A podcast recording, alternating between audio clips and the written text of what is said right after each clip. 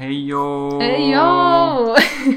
Ура! Мій голос нарешті лунає знову в цьому подкасті. Ну, для когось ура, для когось, напевно, ні. Ну, я думаю, що всі раді. Всі такі, єй, нарешті, нарешті. Хтось відкриковує шампанське десь в іншому кутку Львова або України. Або де нас там слухають.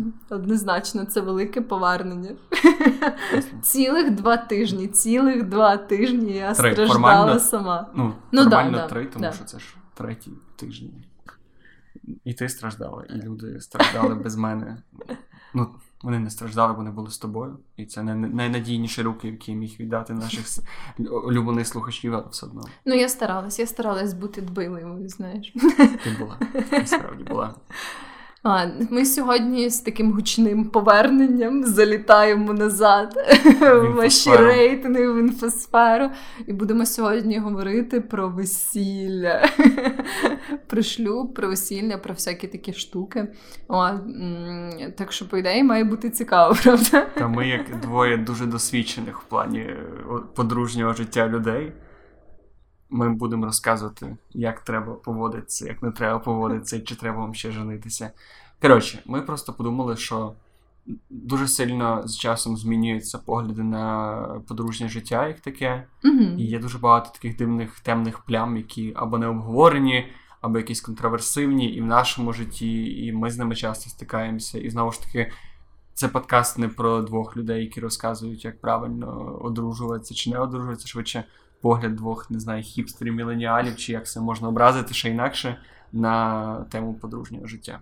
Так, просто я думаю, наші погляди трохи відрізняються від загальноприйнятних традиційних українських поглядів, і ми подумали, що було би цікаво розказати вам наші думки, от, можливо, почути щось від вас на цю тему, як завжди, нас це дуже цікавить, що ви про це думаєте, і, власне, навіть поділитися якимись історичними фактами і, взагалі, різними думками, які існують.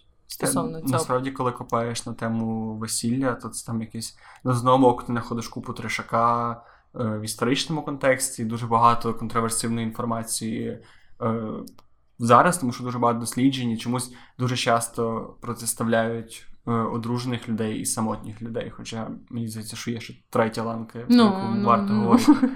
Але це все згодом. А спочатку я буду розповідати, що в мене відбувалося на тиждень, а потім Вероніка буде відповідати. Просто моя улюблена рубрика, з якою я так сумувала ці 2 тижні, бо коли ти сам, немає кому спитати, що в тебе було на тижні. Може, як це сумно.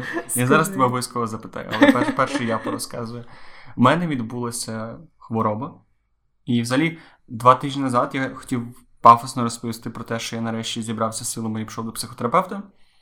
При тому, що для багато кому я про це розказую, дивувалися, тому що я не маю психологічних розладів, явних. Тобто я не з тих людей, які, знаєш, там, не знаю, рвуть на своє волосся, прокидаються в ванні в своєму лайні з порізними венами і розумієш, напевно, щось не так. Я швидше просто, не знаю, це як хобі для мене, самокопання. Я подумав, що дуже цікаво мені, людині, яка вважає себе здоровою людиною психологічно, піти до психотерапевта і подивитися, що з цього вийде. І, ну, це як частина цього досвіду порад. Ну, я хочу змінити, що я можу радити психотерапію, наприклад, кожній людині. Чи це ніби це як, знаєш, мертвому припарка для здорових людей. Але, знаєш, виявилося, що не буває здорових людей, бувають недообслідувані люди. І теж на другому сеансі виявилося вже купа всякої херні. І ти такий сидиш, розказуєш, думаєш, а вот оно чо, Михайлович, вот, і так, тобто єдиний, я не можу ніяких наразі адекватних висновків з цього сказати, просто можу сказати, ніби, що це цікаво, якщо когось від психотерапії відділяло буквально, що, я ніби здоровий, я не знаю, то якось нащо мені того, то, типу, повір мені, чувак, це прикольний досвід. Так, насправді це дуже круто, я з цим погоджуюсь, я теж час від часу ходжу до психотерапевта,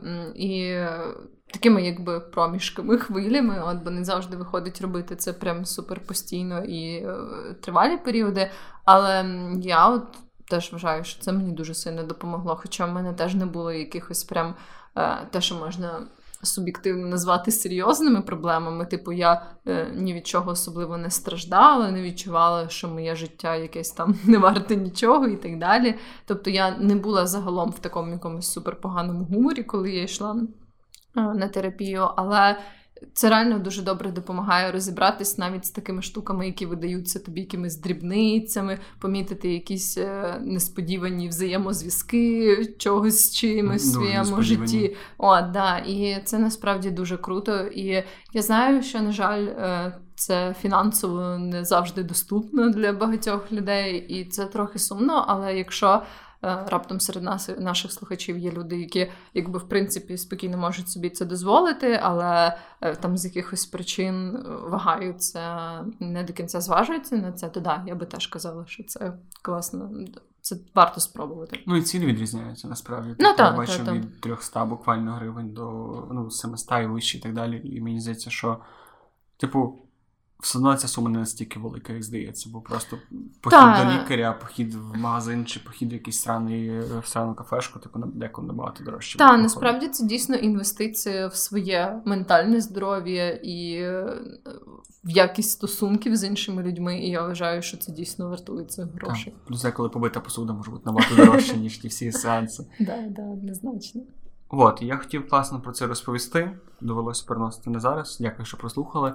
А потім я успішно зліг з хворобою, і я вперше щиро вірив, що це коронавірус, тому що моїм симптомом був така біль в легенях незрозуміла, постійний насморк, і причому насморк з таким, як воно подразнювало око, і ти цілий день лежав. Тобто я абсолютно нормально все почував, але через те, що подразнення в носі дійшло до ока, я постійно плакав і шмаркав. І це, я не знаю, що може бути гірше. Тобто будь-який біль, будь-який напряг, гонореї, геморої, це все меркне порівняно з тим, що ти просто плачеш і сьорбаєш свою. І це просто жахливо. Це було 1,5 тижня. І знову ж таки, я думав, що в мене був коронавірус, тому що, а що це таке? Це явно не застуда. Але в дівчини почали самі симптоми через буквально 5 днів, і ми подумали, що класно. Але нам сказали, що це грип, після того, як ми зробили КТ, і пішли до лікаря з тим КТ, і там нічого не знайшли. Але ми все одно пробули ізоляцію якраз стільки часу, скільки треба для грипу, для коронавірусу. І зараз, коли я дивлюся на це все, я розумію, що не факт, що в нас був грип. Але тут...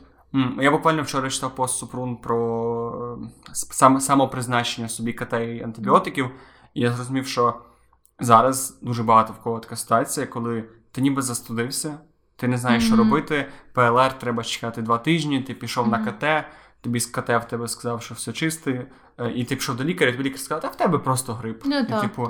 І насправді...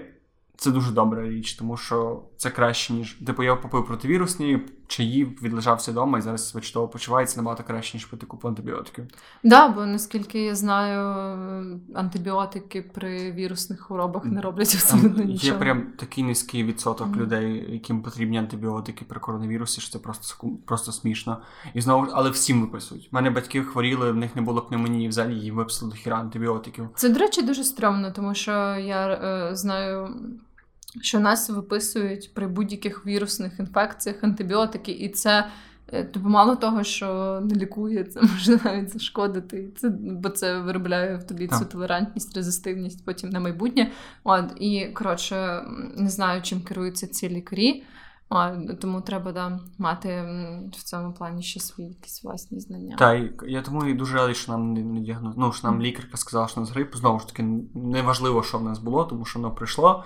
І просто хотів сказати, що люди, які зараз відчувають якісь симптоми, і вони думають, що в них не коронавірус, або вони кидаються пити антибіотики, самі йти на КТ, ліпше посидіть вдома, попити чаю, поговорити з лікарем, здавайте ПЛР-тести. Ніяка хрінь, крім ПЛР-тестів, нормально не покаже, що ви хворі чи ні. Не ставайте на мої граблі, нормально. І на граблі людей, які почали пити антибіотики з першого дня, як вони трошки покашляли. Добре, Вероніка, ти чекала цього 2 тижні, тому така барабан на дрозд. Нарешті. Що в тебе на тижнях було?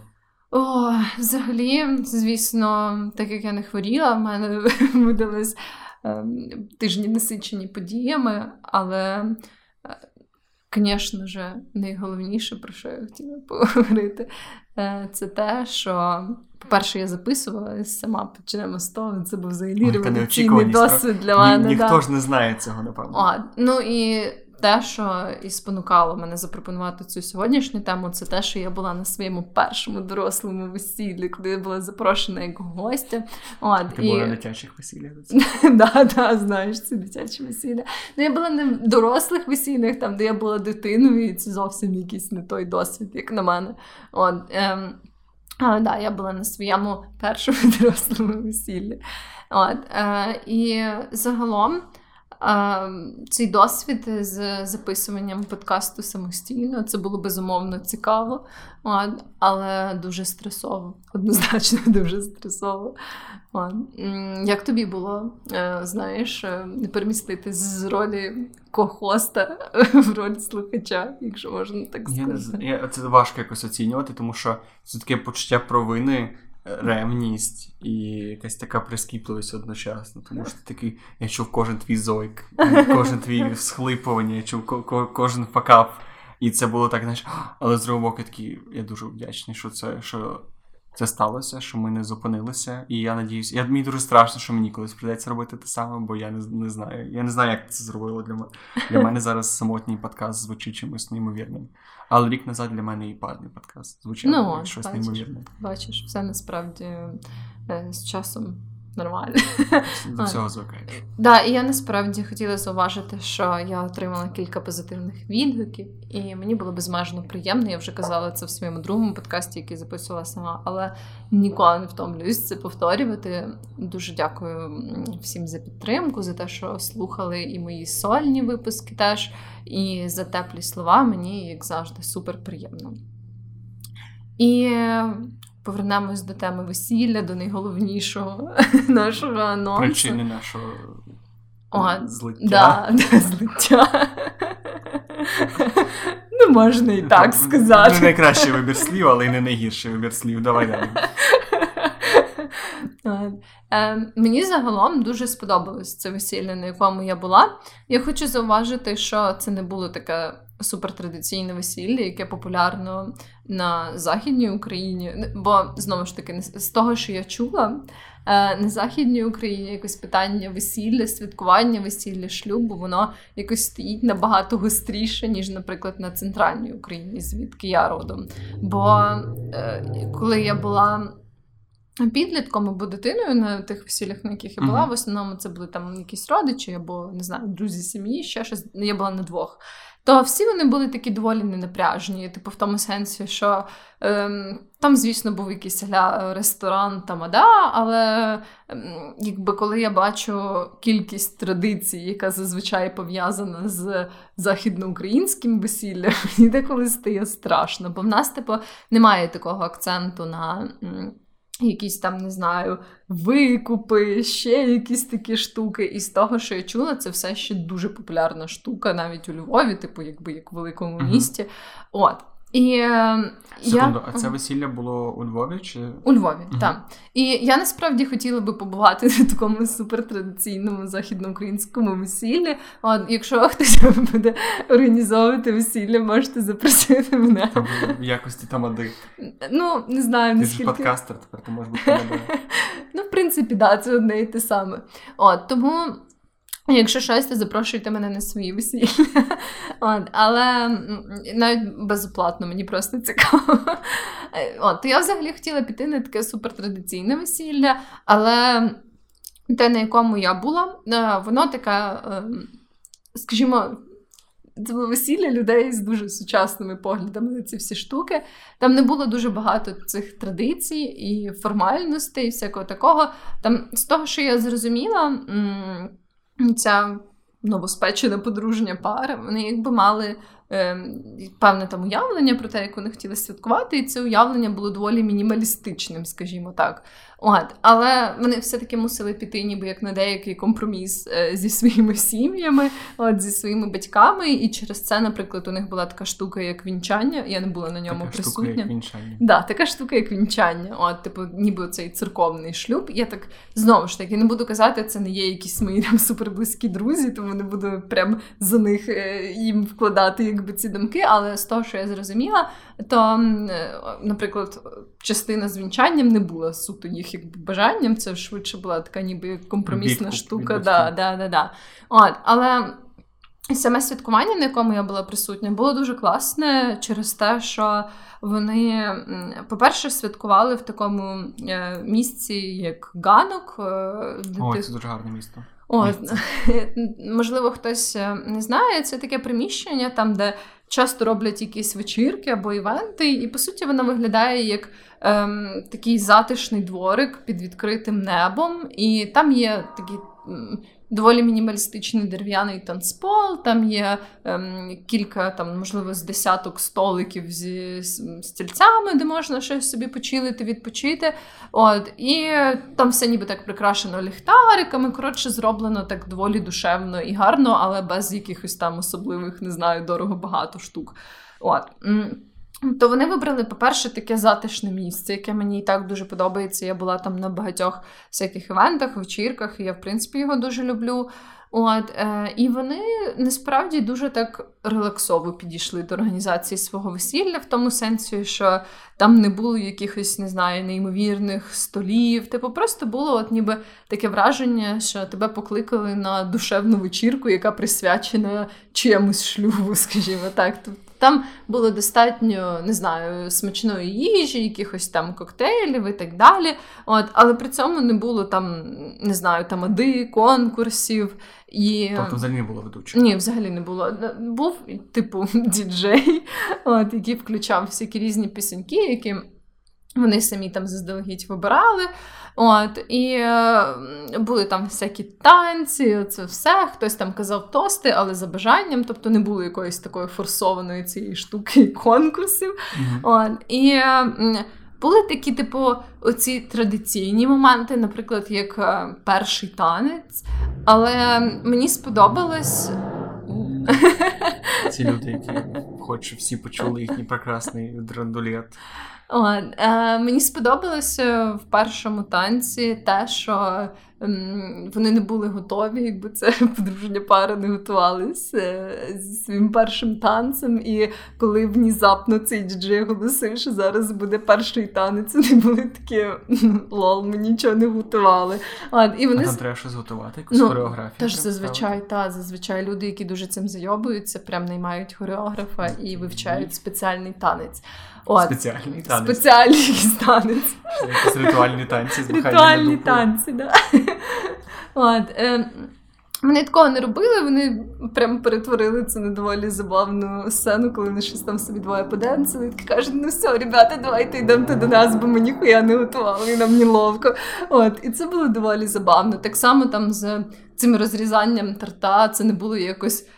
надто пафосно, типу, просто всі розрізали торт і почали його їсти. Типу, от мені подобалось те, що якби було видно, що хоча вони, очевидно, хотіли зробити там цей вечір для всіх приємним, і я думаю, якась частка там переживань і організаційних моментів була, але вони якось не так зайобувались, типу, цими всіма формальностями, і те, що там, не знаю, наречена перевзулась в кроси під час весілля і собі денсила, типу, ну мені просто було це якось приємно спостерігати, коли ти бачиш, що люди веселяться і сильно не звертають увагу на всякі такі, ну, чисто для мене дрібниці, на мій суб'єктивний погляд. Так що це весілля було таке, напевно, дуже нетрадиційне, якщо порівнювати з іншими, але саме через це воно мені прям дуже було приємно. А, до речі, ти казала про те, що там було все таке нетрадиційне і так далі. А як? Там були батьки? Там взагалі не було нічих батьків. Ага. Типу, це було саме... Це було суто така молодіжна тусовка. Да. Я так зрозуміла, що в оцей проміжок між вінчанням і святкуванням вони просто там кілька годин посиділи за таким столом зі своїми родинами і якимись там найближчими самими друзями. І вже потім якби перемістились на цей ганок, щоб святкувати, і вже там не було ніяких родичів, батьків і так далі. До речі, на рахунок нетривіальних святкувань весілля, в мене одна хороша пара, з мої хороші друзі, вони коли святкували весілля, то вони просто, вони обоє вегетаріанці, і вони там більше цікавляться йогою та всякими східними філософіями, то вони просто орендували на день чи на якийсь певний час веганський заклад у Львові, і просто запрошували всіх в будь-який момент прийти, і там вони просто весь час була така як постійна тусовка. І я так розумію, що там міг прийти майже будь-хто, і там був, тобто це теж цікавий спосіб. Блін, да, це класно. От мені подобається. Мені насправді все-таки більше імпонують такі якісь а-ля нетрадиційні способи святкувати весілля, порівняно з такими там прям, не знаю, супер базованими на якихось історичних українських традиціях. У мене перший спогад, до речі, про весілля. От перше весілля, в якому я брав участь, не можу сказати, що я прям там був, я був ще малий. Знаєш, я не знаю, чи ти чула якусь таку дивну традицію, що коли відбувається весь цей піздець з викликом нареченої, часто роблять такий фінт, коли вже домовились про ціну, замість нареченої виходить не сама наречена, а якесь непонятне опудало в парику, намальоване, і таке, типу, о, я твоя наречена, бери мене. От, я був цим опудолом. Тобто мій перший досвід – це вибігти в платті, дуже стрьомному, натягнутому на мене парику, розмальованим їбалом до толпи п'янющих мужиків і непонятних старих родичів, які такі... Я такий стояв, такий... І мені було років 14 тоді, тому це ти, напевно, почував себе дуже комфортно. Напевно, якийсь педофіл тісі Юрбій сказав, можна мені такого дуже, будь ласка. Але суть в тому, що це... І мені здається, що цей образ дуже надовго засів в моїй голові, і я ще не скоро позбавлюся цієї дитячої травми, асоційованої з весіллями. Але завтра, по такому дивному збігу подій, я теж буду йти на своє перше доросле весілля. Для мене було дуже неочікувано. Я знаю, до речі, що мужчина, який завтра буде ставати чоловіком, партнером, який завтра буде одружуватися, чи виходити заміж. Мужчина, який завтра буде ставати чоловіком. Який завтра стане чоловіком своєї майбутньої завтрашньої дружини. Він слухає цей подкаст, тому я передаю йому привіт. І мені дуже незручно говорити, я прям розумію, що все, що я зараз кажу. Але це моє перше весілля, і це дуже дивний експеримент. Взагалі, я завжди казав, що є дві речі, які найбільше навчу в цьому житті святкувати. Це весілля і похорони, тому що для мене це якесь таке, дві сторони одної тої самої медалі. Але я теж надію, що я завтра зміню свою думку, тому що там теж ніби все трошки інакше, ніж в мене в голові склалося після цього інциденту з перевдяганням мене в наречену.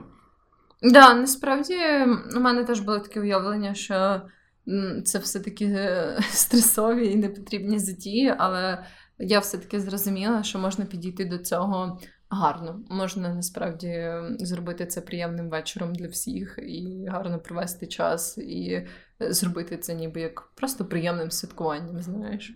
До речі, ти поки говорила, я задумався, що дуже дивний факт того, що на весілля переважно кличуть ведучого. Тобто не так багато свят, при тому, що ніби у нас є доволі багато, великий перечень події, які ми святкуємо так урочисто, дні народження, хрестини і так далі. Мені ніколи не кличемо якогось тамаду, нас ніхто не має бавити. І дивно, якщо про це подумати, тобто ти хочеш сказати, що оця така супервесела подія, дехто жінок вважає, що це прям їхній день, це тільки їхній день. І тобі настільки там буде нудно в колі твоїх найближчих родичів і друзів, що якщо не буде чувака, який вас постійно буде підганяти і змушувати... Тобто якщо не буде якогось такого напрямляючого голосу, який буде вести цю двіжуху в якесь русло, то ніби так не може бути. Це дуже дивно, якщо про це задуматися. А до речі, ти не знаєш, чи це суто українсько-слов'янська традиція кликати тамаду на весілля, чи вона існує десь ще там в Європі або Штатах? Бо мені здається, що ні. Принаймні, я ніколи не чула про те, щоб, наприклад, на святкування в, там, припустимо, американського весілля кликали би саме тамаду. Я знаю, що воно може бути суперпафосне, якщо, особливо це доволі багаті люди, що вони там винаймають якісь дуже відомі, не знаю, будівлі, якісь там цілі собори і так далі. Але, там якісь, очевидно, афієвші ресторани і так далі, але при цьому я щось не пам'ятаю такого моменту, щоб кликали, для якогось ведучого.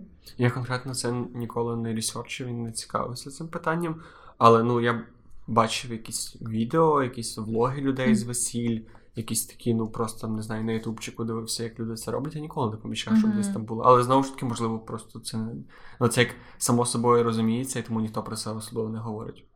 Можливо. Але я не знаю. Це цікаве питання. Якщо ви знаєте, то напишіть нам, будь ласка, мені дійсно цікаво. Але якщо з самим фактом святкування весілля, в принципі, дуже важко сказати, що тут, дуже важко якось сперечатися про це, тому що, окей, ти можеш любити традиції, ніхто тебе за це не осудить, хоча дехто тебе осудить, навіть я тебе трошки буду осуджувати, але, в принципі, тобто, це якесь, це логічна і адекватна причина посвяткувати, зібратися, і, які би в тебе не були вподобання святкувати весілля, є сенс святкувати весілля. Інше питання, заради якого ми зібралися тут, це швидше доцільність інституту шлюбу, особливо в Україні, і необхідність його в якомусь сенсі, і, коли він необхідний, коли він не необхідний, і для чого це зараз взагалі? Мені, як, наприклад, я перебуваю в стосунках, як мені зрозуміти, чи мені потрібно одружуватися, чи мені не потрібно одружуватися, чи мені пора одружуватися, чи мені не пора одружуватися.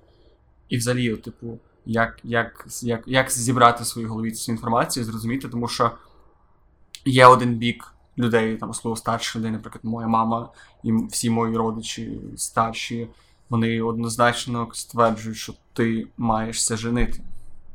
Вони з села, тому не кажуться, ти маєшся женити. І це прям така однозначна, затвердівша, прям зацементована думка в нашому суспільстві. З іншого боку, ти ніби дивишся на всю цю розсип сексуальних меншинств, ЛГБТ, людей, там, чи от фрішників, людей, які no-fab community, не знаю, чи їх можна вписувати сюди, всякі трансгендерів, транссексуалів, асексуалів і так далі, людей, які, залишаються самі на все життя, і ти розумієш, що, є зараз оцей пласт сексуально-романтичного досвіду двох людей дуже сильно, він нестабільний, і він не настільки однозначний, як, можливо, він ніколи не буде однозначний, але зараз в моєму житті, мені здається, і взагалі в соціумі він максимально неоднозначний. І от де рішення? Де оце правда, на яку наш подкаст, як, я не знаю, як спаситель має пролити світло? А яка твоя персональна думка? От як ти для себе думаєш або плануєш визначати, чи тобі потрібен інститут шлюбу в твоєму житті, чи ні?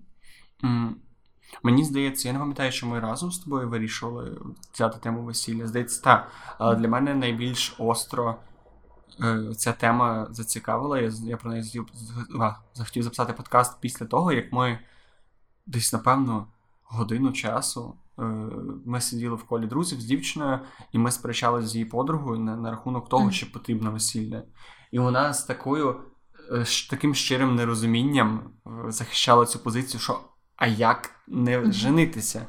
Як ти можеш довести серйозність своїх намірів дівчині або дівчині тобі, якщо у вас нема колець на пальцях? І це дуже дивно. І знову ж таки, моя позиція, щоб зараз відповісти на твоє питання, була в тому, що шлюб має сенс тільки тоді, коли він не самоціль. Тобто, шлюб має сенс тоді, коли він дає тобі перевагу, вам, не тобі, вже вам, перевагу або допомагає вирішити якісь питання. І це може, мені здається, що обов'язково одружуватися, коли в тебе є дитина, у вас як парі. Звичайно, якщо там ти не покидаєш сім'ю, або вона не робить аборт, або, або ви вирішаєте розійтися, але, власне, якщо у вас є дитина, і ви продовжуєте бути разом, мені здається, що без шлюбу це дуже багато напрягів. Тому що, по суті, юридично якось, мені здається, я не знаю, як це працює з юридичної точки зору, але особливо чоловіку багато напрягів. Якщо чоловік хоче дитину зберегти, спілкуватися з нею, то без шлюбу він стає. А ти маєш на увазі, якщо ви все одно разом? Так. До речі, це цікаве питання. Я, на жаль, не дуже обізнана в юридичних аспектах цього. В мене, до речі, в моєї сім'ї є ніби як друзі сім'ї, які пара вже дуже давно, прям десятки років, в них кілька дітей разом, і вони не одружені. І наскільки я знаю, вони не стикалися з ніякими проблемами. Я думаю, можливо, це може зіграти великий мінус, якщо ви розходитесь через деякий час, знаєш, і оце питання там батьківських прав і так далі, можливо, це простіше вирішити, якщо ви були в шлюбі. Я думаю, однозначно простіше. Мені ще б'ється, що можуть бути напряги з тим, що якщо, наприклад, хтось з партнерів помирає, особливо, якщо жінка помирає, то отримати там права якісь батьківські. Я знову ж таки не впевнений до кінця, наскільки складно це. Я просто думаю, що це якийсь такий очевидний майлстоун, коли ти такий, окей, можливо, це не супер потрібно, але от нас є дитина, mm-hmm. давай одружимося, щоб не було ніяких проблем і не було... Типу, і дитині може бути трабли з документами якимись, тому що їй треба опікуна, а ніби в неї батько офіційно не зрозуміло де. І, типу, мені здається, це просто спрощує життя, тому що наша юридична система, не тільки наша, майже всюди, вона більше заточена, власне, під пару, яка одружена, або під пару, яка розведена, але тоді зовсім інакше сприймає. Тобто, ну так. Ну так, да, я можу це зрозуміти. І взагалі моє персональне ставлення до цього питання, типу, як я навігую це в своєму особистому житті, скажімо так. Я погоджуюсь з тим, що я не дуже погоджуюсь з тою позицією, коли люди бачать шлюб, як або, ну да, шлюб, правильно, як щось таке, що певним чином змінить їхні стосунки, знаєш, або доведе щось. От в такому випадку я з цим не погоджуюсь, тому що я не думаю, що шлюб змінює, типу, природу ваших стосунків, або якось закріплює, не знаю, ваше кохання, або робить його більш стабільним, або ще щось. Я не думаю, що це так відбувається. Я думаю, що колись, до речі, у свої більш молоді роки я була дуже сильно проти інституту шлюбу. Мені здавалося, що це взагалі якась така древня формальність. Зараз я більше це розумію. Я якось... Я би описала... Розумієш, чому? В якому сенсі? В тому сенсі розумію, чому люди це роблять. І типу, і я вже не можу сказати, що я проти шлюбу от зараз, на даному етапі в житті. Я десь просто в нейтральній середині. Тому що я розумію, що...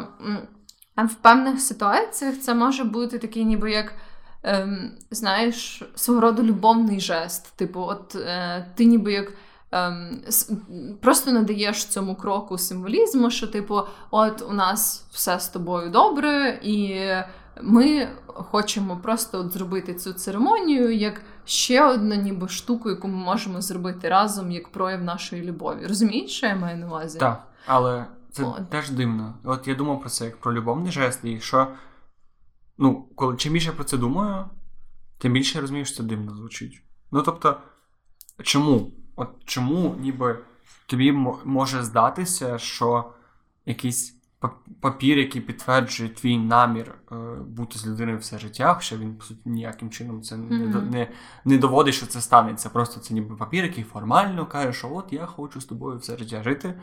Яким чином формалізація, актуалізація і така прям договіреність, домовленість про це робить твій шлюб, чи твою, не шлюб, твою любов, твої стосунки з цим партнером більш надійним, або як це може бути романтично? От я не кажу, що він робить більш надійним, я просто думаю, що це такий собі жест, який не змінює природу ваших стосунків, оце я намагаюся підкреслити, що ніби як це просто... не знаю, як це ніби якась приємність для вас обох, знаєш, типу, як десь в моїй голові, я не кажу, що це однозначно правильно, що типу, є різні ніби як ступені таких аля романтичних жестів. Ти можеш приготувати вам обом якусь вечерю, там, поїхати в якусь спільну подорож, ще щось. І це для мене типу, десь на одному рівні з такими самими штуками, що типу, це не змінює природу ваших стосунків, це не дає тобі більше відчуття впевненості або безпеки. Це просто ніби як якийсь такий крок, який ви відчуваєте доцільно зробити разом. Знаєш, ніби як, і ви просто самі в це вкладаєте символізм для себе. От та, насправді, якщо ще раз окреслити до кінця мою позицію, я особисто для себе шлюб бачу швидше негативним і вимушеним актом. Суто в своєму житті, я трошки пізніше поясню чому.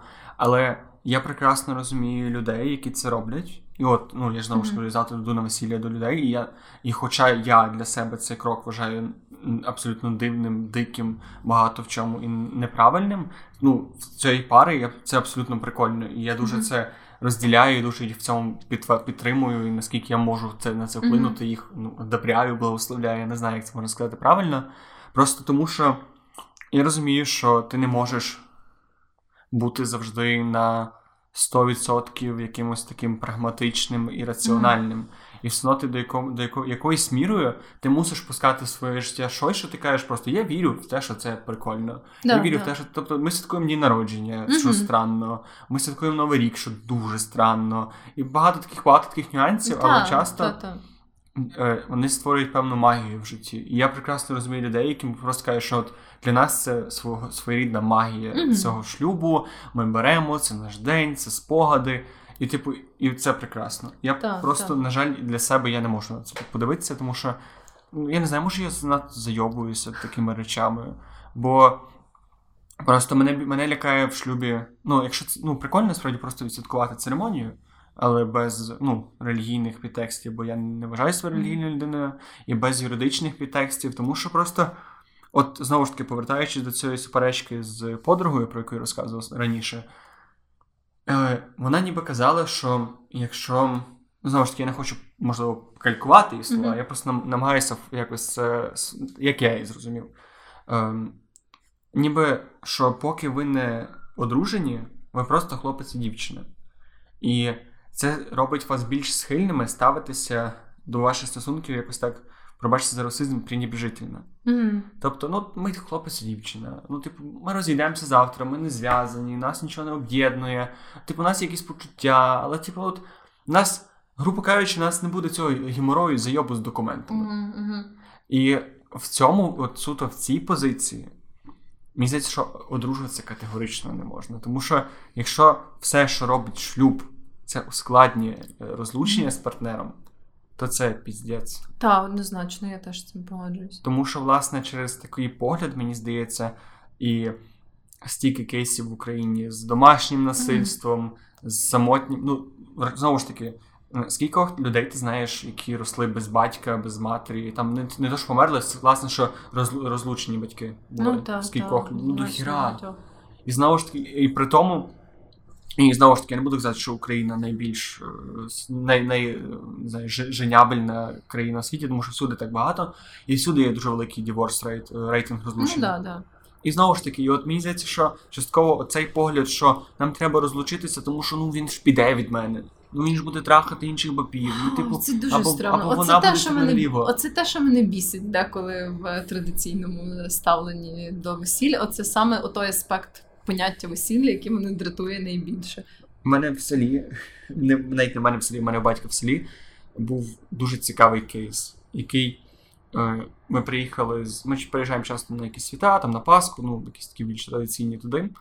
І ми приїхали, я, батько, мама і мій брат, і ми були прям в шоці з історії про те, що от в сусідньому там селі, чи десь далеко була жінка, і там був якийсь п'яний Вася, який її знасилував, і вона, залетіла, і не знала, що робити, батьки тої дівчини знайшли цього мужика, і вони, одружилися і живуть разом. О, дуже прекрасна історія кохання. І таких історій до хіра, в селі просто, це в селах, там, і при тому, що для них шлюб – це священна річ.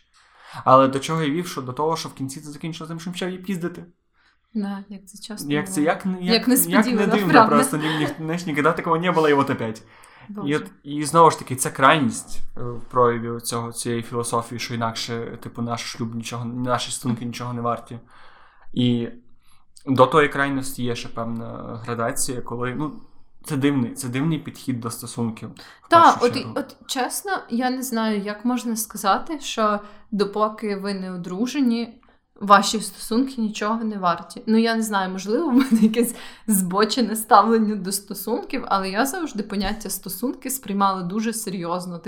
І якщо я вже вважаю, що я в стосунках з якоюсь людиною, що вона мій партнер, то вона мій партнер. Це означає, що я допомагаю їй, мій партнер допомагає мені, і ми підтримуємо один одного. Якщо, хтось, не знаю, забув помити чашку, ми не кажемо, все, я йду від тебе, бо ти кончений, або щось таке, що ніби як є оця спільна штука між нами, яку, ми обоє поважаємо, яку ми плекаємо, незалежно від того, чи ми в шлюбі, чи ні, знаєш. Тобто без документу ви не ставите до стосунків, як до чогось, не знаю, такого ніжного і ніжного і хрупкого. Ну, і це, по-моєму, якось, ну, це супер дивно для мене. Для чого тоді, типу, а що це тоді, типу, для чого називати це тоді стосунками, якщо це якась така незрозуміла штука? Ну, типу, чому саме шлюб? Чому саме шлюб, типу, має це поміняти, ніби, як знаєш? Ну, це ж просто... Має бути еволюція ваших стосунків. Ну, знаєш, очевидно, там, коли там, ви тільки починаєте, не знаю, ходити на побачення один з одним, ви ще не будете такі, типу, не знаю... Вони будуть жити разом, розділяти бюджет і бла-бла-бла. У вас не буде стільки спільного, вони будуть настільки занурені в життя один одного. Але це ніби якась така... Спершу, мені здається, має відбутися ця природна еволюція, коли ви ніби як... Два окремі індивіди створюєте ніби якийсь свій власний спільний такий цей побут, знаєш, і ви вчитесь ніби як впускати один одного в своє життя. От. І для чого це робити? Насправді на цьому етапі, мені здається, не у всіх виходить це зробити добре, і це нормально. Типу, якраз на цьому етапі оцієї якоїсь взаємоінтеграції ти можеш зрозуміти, що ця людина тобі не дуже підходить в якихось аспектах. І це нормально. Але для чого собі настільки ускладнювати життя, щоб починати ніби оце плекання чогось спільного, цю взаємоінтеграцію уже тоді, коли вас, типу, зв'язано цим законом, знаєш? Ну, от знову ж таки, я не розумію цих людей, які це роблять, і я, на щастя, не так багато людей про це. Але, з іншого боку, стосунки на довірі будувати. Ми завжди... От, знову ж таки, хотів закінчити свою думку про коли це необхідно, коли я вважаю, що це необхідно, і запитати тебе, я не знаю, як ви з партнером, але... От як ти думаєш, коли починається спільний бюджет, і особливо коли починаються якісь більш такі складні великі покупки? Там я навіть не говорю за квартиру, але, наприклад, там машину, техніку, якісь там, не знаю, ви живете, наприклад, твого партнера на квартирі, і зрозуміло, що якщо ви розійдетеся, то тобі прийдеться з'їхати, а не йому, бо це буде якось першочергово його квартира. І, наприклад, ви купляєте разом холодильник в цю квартиру, наприклад, і знову ж таки, правильно, я розумію, що правильно було би сказати, слухай, але ми ж пара, ми все разом, ми віримо в нашу любов, бо якщо ми не віримо в нашу любов до кінця життя, нашу ми взагалі разом. І це така друга крайність не шлюбу, яку я не до кінця підтримую, тому що мені здається, що якраз от тоді, коли у вас починаються якісь рішення в стосунках, які... можуть викликати у вас протиріччя і сварки після розставання, от тоді треба сказати, давай, типу, одружимося. Просто єдине, що не обов'язково одружуватися, ви можете просто написати контракт. Ну так, от, власне, що я однозначно, типу, вважаю, що не варто ідеалізувати будь-які стосунки, і я, наприклад, стараюсь теж цього не робити зараз в своїх стосунках, хоча, типу, я відчуваю себе чудово і прекрасно в них. Я, типу, стараюсь, я якось не можу думати про це, що, типу, так буде вічність, знаєш, типу, і мені здається, що це якось, немає сенсу, типу, так от сприймати це, що ніколи нічого не поміняється, знаєш, типу, і я все-таки думаю, що, такі речі треба враховувати, і я би, напевно, в мене не було такого досвіду з якимись серйозними великими покупками, але все-таки, якби щось таке було саме в тих стосунках, де я зараз зі своїм партнером, я би хотіла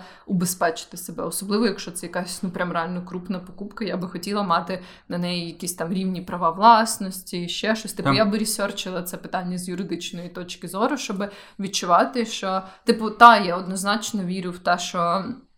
Типу, в нас, точніше, я відчуваю, що в нас є там, типу, довіра один до одного, є, типу, підтримка, є спільне, типу, минуле, майбутнє і так далі, але все одно для мене важливо було відчувати, що, якби, ця частка мого вкладу, вона залишиться за мною, навіть якщо щось станеться, знаєш. Ну, і знову ж таки, мені здається, що це, оце якраз та грань, коли це починає бути окей. Ну, знову ж таки, тобі не обов'язково жениться. Жениться – це один з способів це забезпечити просто цю, так, це як страховка на випадок неадекватності твоєї чи твого партнера. Так. Насправді кожен може Мені здається, реально там затопити, намутити якоїсь хуйні, типу це не обов'язково, навіть може бути, от реально це може не бути твій партнер, це можеш бути ти, знаєш, і так далі. Це просто життя, типу це ніяк не обесцінює ваші стосунки, якщо ти думаєш про такі можливості. Це просто говорить про те, що ти реалістично дивишся на речі. Ну я просто можу сказати, у мене були найдовші стосунки, які були в мене в житті, це 3 роки було, ну це доволі багато, і навіть вже, типу, тоді вже, типу, як сказати, це вже був той, мені здається, ми ще й довго жили разом, більшу частину цих 3 років, і, здається, ми вже входили в ту стадію, в якій люди вже кажуть, типу, давай, типу, руку, серце сюди, будь ласка.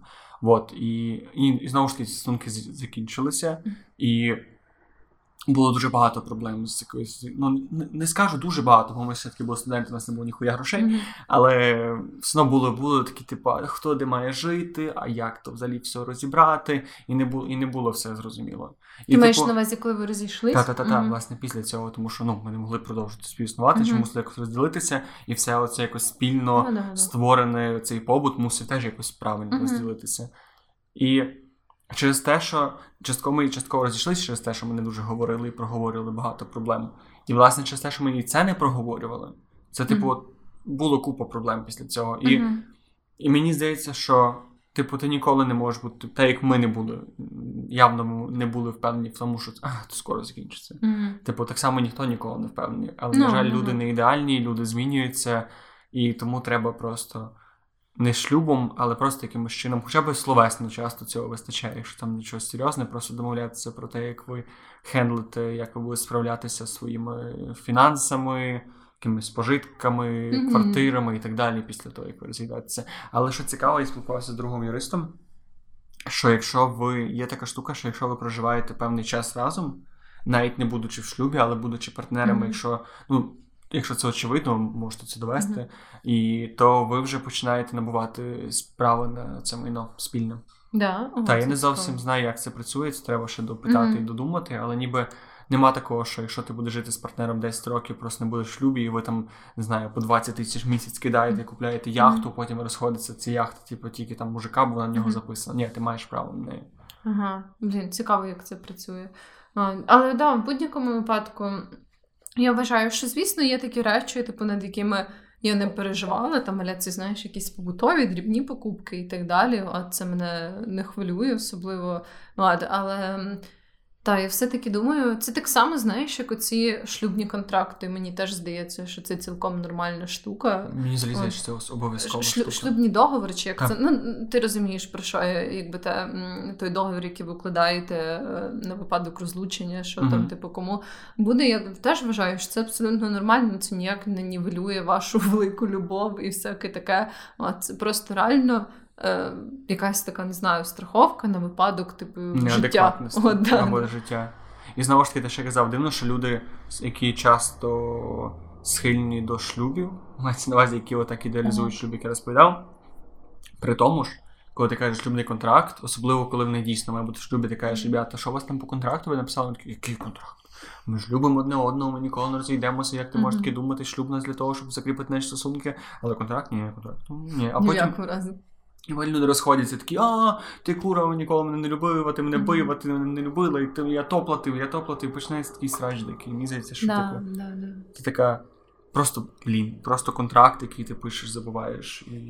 І все, і він просто захищає вас обох в випадок, типу, чогось. Ну, блін, ну це реально. Я розумію, як це звучить, тому що це дійсно так, типу, ви ніби вже плануєте розходитися, то як ви можете бути разом, і ніби ви маєте, типу, якщо ви не певні свої стосунки, в стосунках на що ви їх будуєте, але, типу, давайте дивитися правді вічі. Люди, типу, буває таке, що там ти за 2 роки просто страшенно змінився, не знаю. Може, ти став, не знаю, репером, наприклад, і що з тобою робити? Не бути з тобою здалі? Ну, да, або не знаю, блін, є ж ці історії про те, як люди там, не знаю, з тільки часом в 40 років усвідомлюють, що вони, типу, не гетеросексуальної орієнтації, або, типу, що в них є гендерна дисфорія, знаєш, типу, що вони хочуть поблядувати. Ну, або щось таке, типу, ну, всяке стається просто, і тому, та, я теж думаю, що це не нівелює ніяк ваші поточні романтичні почуття і довіру, і всяке таке, це просто тверезий погляд на речі.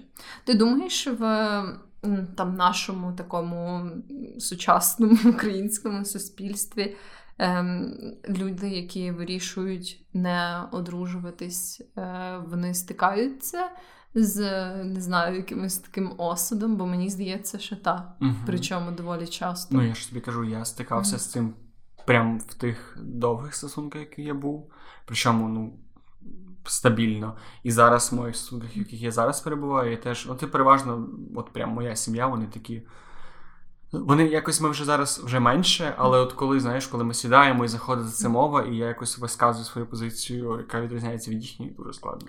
Я насправді з цим стикалась прямо навіть до того, як у мене були якісь серйозні стосунки, бо якось так повелось, що я чула прям реально ці такі дуже типові думки, а-ля, ну, там же ж, типу, ти будеш старша, ти не будеш нікому потрібна, знаєш, ці всякі речі, що, типу, от, чоловіки з руками стають, там, типу, якісь, не знаю, ахуєнніші, а жінки починають сосати хуї, типу.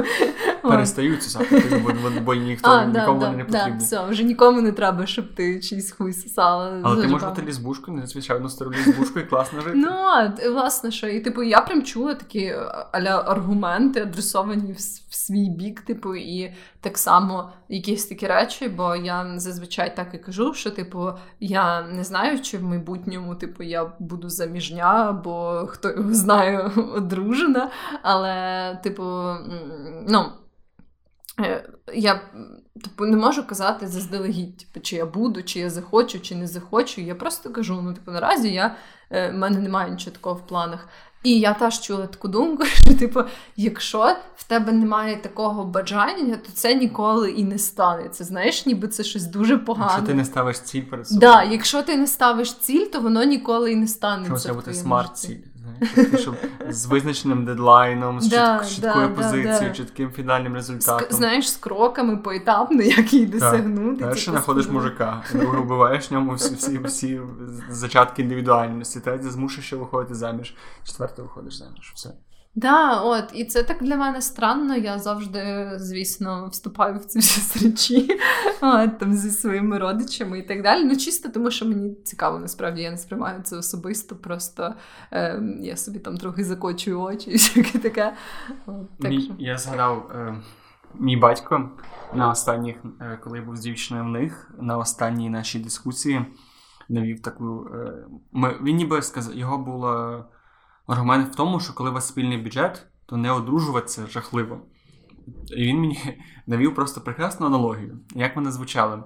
От уяви собі, я вже говорю як свій батько, що я працюю з цим мужчиною разом на будові. І ми заробляємо однакову суму грошей. Але, помимо того, цей мій мужчина, з яким я працюю, він ще працює, там, він має свій магазин. І в нього є гроші ще з цього магазину. І в нас є дві сім'ї. У нас все нормально. І раптом ми часто разом проводимо час, але в якийсь момент от цей мій друг, так як він має більший дохід, ніж я, він починає думати, що а може там з'їздити на Мальдіви? А я не маю такого доходу. Я не можу поїхати на Мальдіви з ним. І що це виходить? Якщо ми не одружені... Ну, тобто, він не сказав цього, тому що це було по-гейськи. Мій батько не міг провести таку аналогію, яка би похитнула мою віру в його орієнтацію. Але от це доводило до того, що, типу, от як ви однаково живете, але по-різному заробляєте, і ви не одружені, а як ви це взагалі можете скласти? Як, типу, гроші, це ж така річ, яка ніби... Можливо, обговоривши це і домовивши про це. Так, можливо, позичивши гроші, навіть в іншому випадку. Типу, я не бачу нічого дивного. Сімейний бюджет – річ, яку зараз, яка дуже складна для мене, мені зараз дуже цікава ця тема, але навіть при тому я не бачу нічого зазорного, якщо двоє партнерів заробляють, і, типу, позичити, а потім віддати ці гроші іншого партнеру. Та. Це нормальна практика, хоча не завжди, але знову ж таки в цьому немає нічого поганого. Ну так, і навіть, типу, уявімо цю саму ситуацію з відпусткою, якщо ви пара, то, ну, по-моєму, супер легко можна це вирішити, сказавши, ти знаєш, типу, я би з задоволенням теж там, типу, поїхала би з тобою, але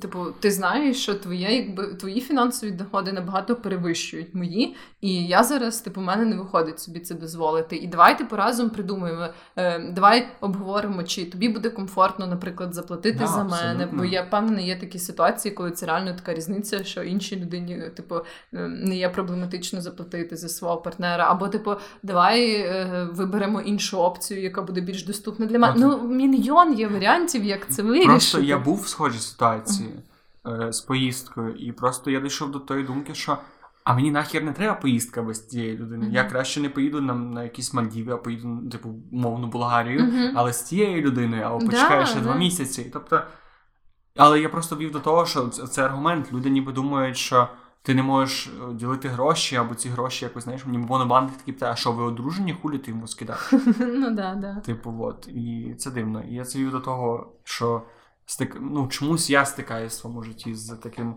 ознаком. Хоча, знову ж таки, це була швидше така дискусія після пива, яка була просто більше, щоб посратися, бо так люблю посратися з батьками, це класичний спосіб провести вечір з ними. От. І, знову ж таки, це дивно.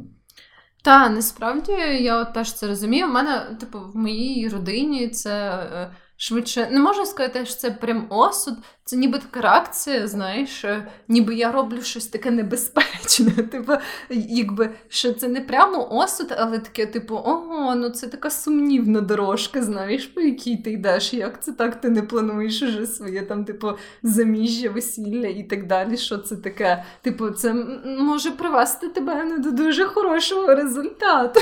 Знаєш, що цікаво, от якщо скласти ці дві історії, твою, яку ти ще не сказала, і мою про батька, ти шариш, що вони дивляться на шлюб з одного і того самого боку, і воно ще й резонує з історичним контекстом шлюбу.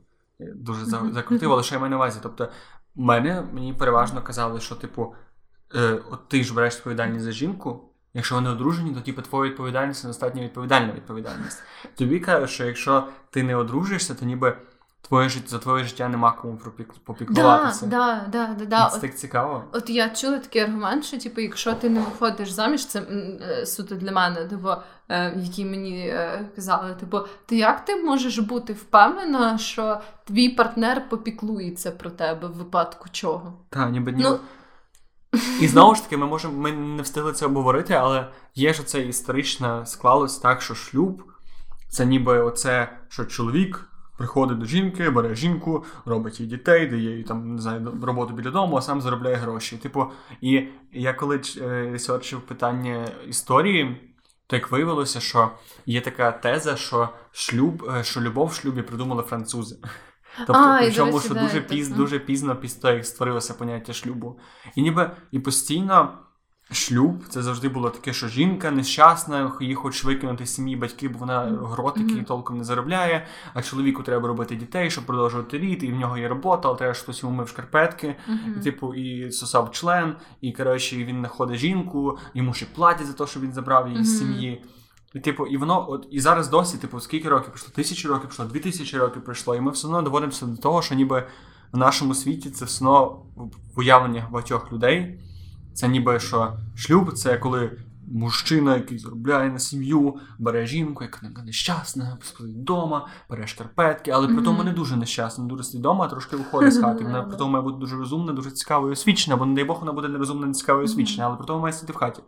А чоловік має заробляти дуже, але так, що не дуже заробляти, так, що він ще міг подбати про емоційне здоров'я, щоб не пив, щоб хорош, щоб з друзями, щоб трошки пив, трошки ходив наліво, але не сильно, але так, щоб все було нормально.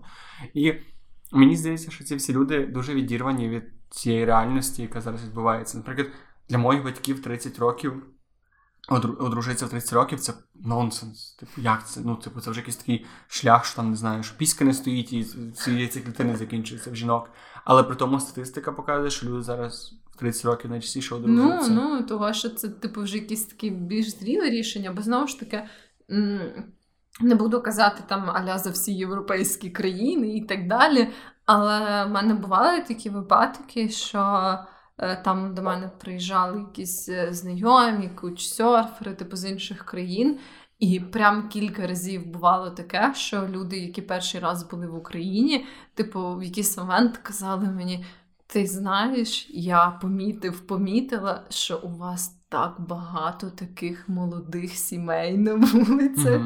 От, і це реально так і є. Типу, бо в нас можна побачити, ну, типу, у нас всюди саме дуже, типу, молоді люди, які вже там з дітьми і так далі. Не те, що це завжди погано, просто, мені здається, це дуже часто необдумано. У мене так само знайомий зі Штатів приїхав одного разу, каже, я в шоці з того, скільки у вас розведених людей. Mm-hmm. Каже, у нас в Штатах багато, але я нікому не думаю, що у вас настільки може бути багато. Каже, я з ким не поговорю, в того батько, з мамою не живе, той вже сам розлучився 2 рази. І ти такий, дійсно, це... І це все від цих якихось таких доісторичних дивних уявлень, від плюс поєднаних з тиском, плюс поєднаних з якимось таким... Місяць люди часто просто не розуміють, чому. Mm-hmm. Знову ж таки, я не кажу, що хтось тупий, просто це якась така, знаєш, за тебе вже зробили цей вибір. Оце, школа, універ, робота, одруження, діти. Тобто, ти часто не можеш просто вийти з цього кола, ти не можеш його розірвати. І реально це складно, якщо ти, так сталося, що ти не чув багато інших думок протилежних, то дійсно і цьому немає, по суті, це природньо для людини, якщо вона виросла в такому середовищі, де, це вважається абсолютно нормальним, прокладеним для всіх шляхом. Це реально набагато важче піддавати це сумніву, знаєш, бо це ніби загальноприйнятна штука, ти бачиш, що всі так роблять, ніби всім норм, то чого ти маєш робити якось інакше. І в цьому би не було нічого поганого, тому що, знову ж таки, прикольно, багато кому комфортно жити по якомусь такому визначеному шляху, не робити багато виборів, а просто жити. Це вибір людини. Просто, на жаль, дуже часто ці люди найбільше страждають від цих самих шлюбів по розрахунку, по спешці, по незнанню, по нерозумінню, що відбувається, і так далі, і так далі. І це все сумно. І знову ж таки, якщо можна якийсь один висновок з нашого подкасту зробити загальний, це про те, що це має бути усвідомлене рішення, доросле рішення, і ти маєш чітко розуміти, для чого тобі шлюб, що це тобі дає, чи це якийсь юридичний захист, чи це для твоєї дитини майбутньої, чи це... Чи це ваш, символічний якийсь крок? Так, чи це просто гарно для тебе, і ти хочеш цього, чи просто це...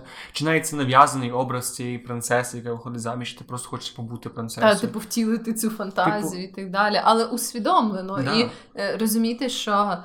від цього нічого не зміниться. Ти не станеш більше піклуватись про когось, ти не станеш більше любити когось, ти не будеш, скажімо так, в меншій небезпеці якихось зрад і так далі. Це, по суті, нічого не змінить. Це не має бути самоціль. Це не може бути самоціль, тому що це ніяк не змінює фізично ваші стосунки. Ви можете по-іншому і сприймати, але це дивно. Так. Що ж, давай тоді до блоку рекомендацій. Розказуй, що ти хочеш порекомендувати. Я хочу порадити фільм, який я буквально... Він давно вийшов, я його тільки недавно глянув. Цей фільм називається... Пробачте, що я скажу це англійською, можливо, ти знаєш переклад. Marriage Story. Не знаю, як його переклали. Він є на Нетфліксі, я думаю, що якщо хтось підписаний. І, в принципі, я думаю, що ви знайдете. Я зараз, поки ти будеш шукати, я загуглю, як він називається, російською або українською. Це тому, що це фільм про сімейну пару, яка розлучається, яка проходить через оцю всю м'ясорубку американської системи розводів. І в них є дитина, і їм складно. І, власне, цей фільм прекрасно показує те, наскільки, пари можуть розходитися. Mm-hmm. Це може бути складно. І наскільки наскільки ці формальності, ці юриспруденція може бути брудна, і наскільки наскільки є різниця між батьком і мамою, татом і мамою, татом і мамою, жінкою і чоловіком, хлопцем і дівчиною, наскільки це все мусить зібратися, наскільки це все стає складно, коли це подружжя з дитиною, наскільки це велика відповідальність, як воно все може перехерити тобі і життя, і плани, і як воно все цікаво закручується. Просто це дуже класно знятий фільм, він трошки довгий, він десь 2 години ще, він знятий... Він дуже крутий. Він дуже монотонно знятий, але в цій монотонності зйомки це просто прекрасно. Він дуже чудовий, він теж мені дуже імпонує. Це для людей, які люблять розмовні фільми, більше такі і... Він не сповнений такого традиційного екшону, там багато що відбувається, але це більше таке, я б сказала, психологічне кіно. І акторська гра там просто така, що... Адам Драйвер і Скарлетт Йоханссон. Просто хочеться обмазуватися. Вони просто чудові. А я хочу порекомендувати серіал сьогодні. Там, до речі, теж присутня тема подружнього життя і проблем в подружньому житті в іншому контексті, але цей серіал називається «Озарк». І він взагалі в такому жанрі а-ля кримінал, трилер, складне слово. Але суть в тому, чого він мені так подобається, бо там дуже класно, як на мене, прописані персонажі. Якби я, от у мене є такі, те, що мене дратує в фільмах і серіалах деяких, це коли є от персонаж, і чисто заради того, щоб створити якусь драму, він робить якийсь, наприклад, несподіваний вчинок, який взагалі не пояснено, типу, як він прийшов до цього. Типу, ти розумієш, що ніби як в реальному житті така людина би швидше за все ніколи цього не зробила. І ти прям бачиш, що це зроблено чисто для того, щоб створити якийсь штучний сюжетний поворот, щоб аля тобі було цікаво як глядачу дивитись. В «Озарку» прям дуже ахуєнно прописані персонажі, і ти якби можеш зрозуміти, ну, дії багатьох персонажів, типу аля хороших, аля поганих, там та й по суті немає хороших і поганих персонажів. Це прям мій улюблений вид якогось мистецького твору, там, де ти не можеш толком розрізнити, хто там хороший хлопець, а хто поганий, знаєш. Mm-hmm. І особливо теж мені приємно те, що там ахуєнні жіночі персонажі. Я звикла до того, що в таких от фільмах, де там, наприклад, чоловік попав в якусь передрягу з там наркобізнесом і так далі. Зазвичай всі жіночі персонажі виконують таку суто аксесуарну роль. Типу, вони щось там собі переживають, можуть напаскудити, типу, йому якісь плани. Можуть впасти в небезпеку. Да, якісь там драми створюють і так далі. Але тут реально ахуєнні жіночі персонажі, які суттєво впливають на сюжет, які допомагають розрулювати якісь ситуації або діють в своїх інтересах і роблять типу реально сильні рішення, приймають, і прям на це приємно дивитись. Різних вікових категорій, типу різні в них ніби як ролі в цій історії, але на це реально дуже-дуже приємно дивитись. Тому Озарк класний, він трохи такий чорнушний, тому якщо ви раптом дуже чутливі до там, не знаю, якихось моментів з фізичним насиллям, тоді я його не раджу, але в протилежному випадку це супер чудовий серіал, він теж є на Netflix. Ой, я поки загуглив «Шлюбна історія», цей фільм називається, Кирилів'я. А «Озарк» він так і називається? «Озарк», так, да, здається, він так і називається. Гаразд, тоді будемо прощатися з вами. З вами був 21-й випуск. Похлопаємо собі. 21-й випуск нашого подкасту «Та й таке». І з вами сьогодні була Вероніка і Джек. І дуже дякуємо, що ви сьогодні до нас приєднались. Наступного випуску ми постараємось підготувати для вас теж щось цікавеньке. Постараємось, щоб не було ніяких непередбачених обставин. І бережіть себе, і обдумано виходьте заміж і одружитися. Так, що хтось буде виходити заміж, кличте Вероніку, не забувайте. Мене не треба було. Не забувайте, будь ласка, про те, що я все ще хочу побувати на традиційному Русі. Ти чисто божевільна галичанка стаєш. Добре, ребят, все гарного вам часу доби. Па-па!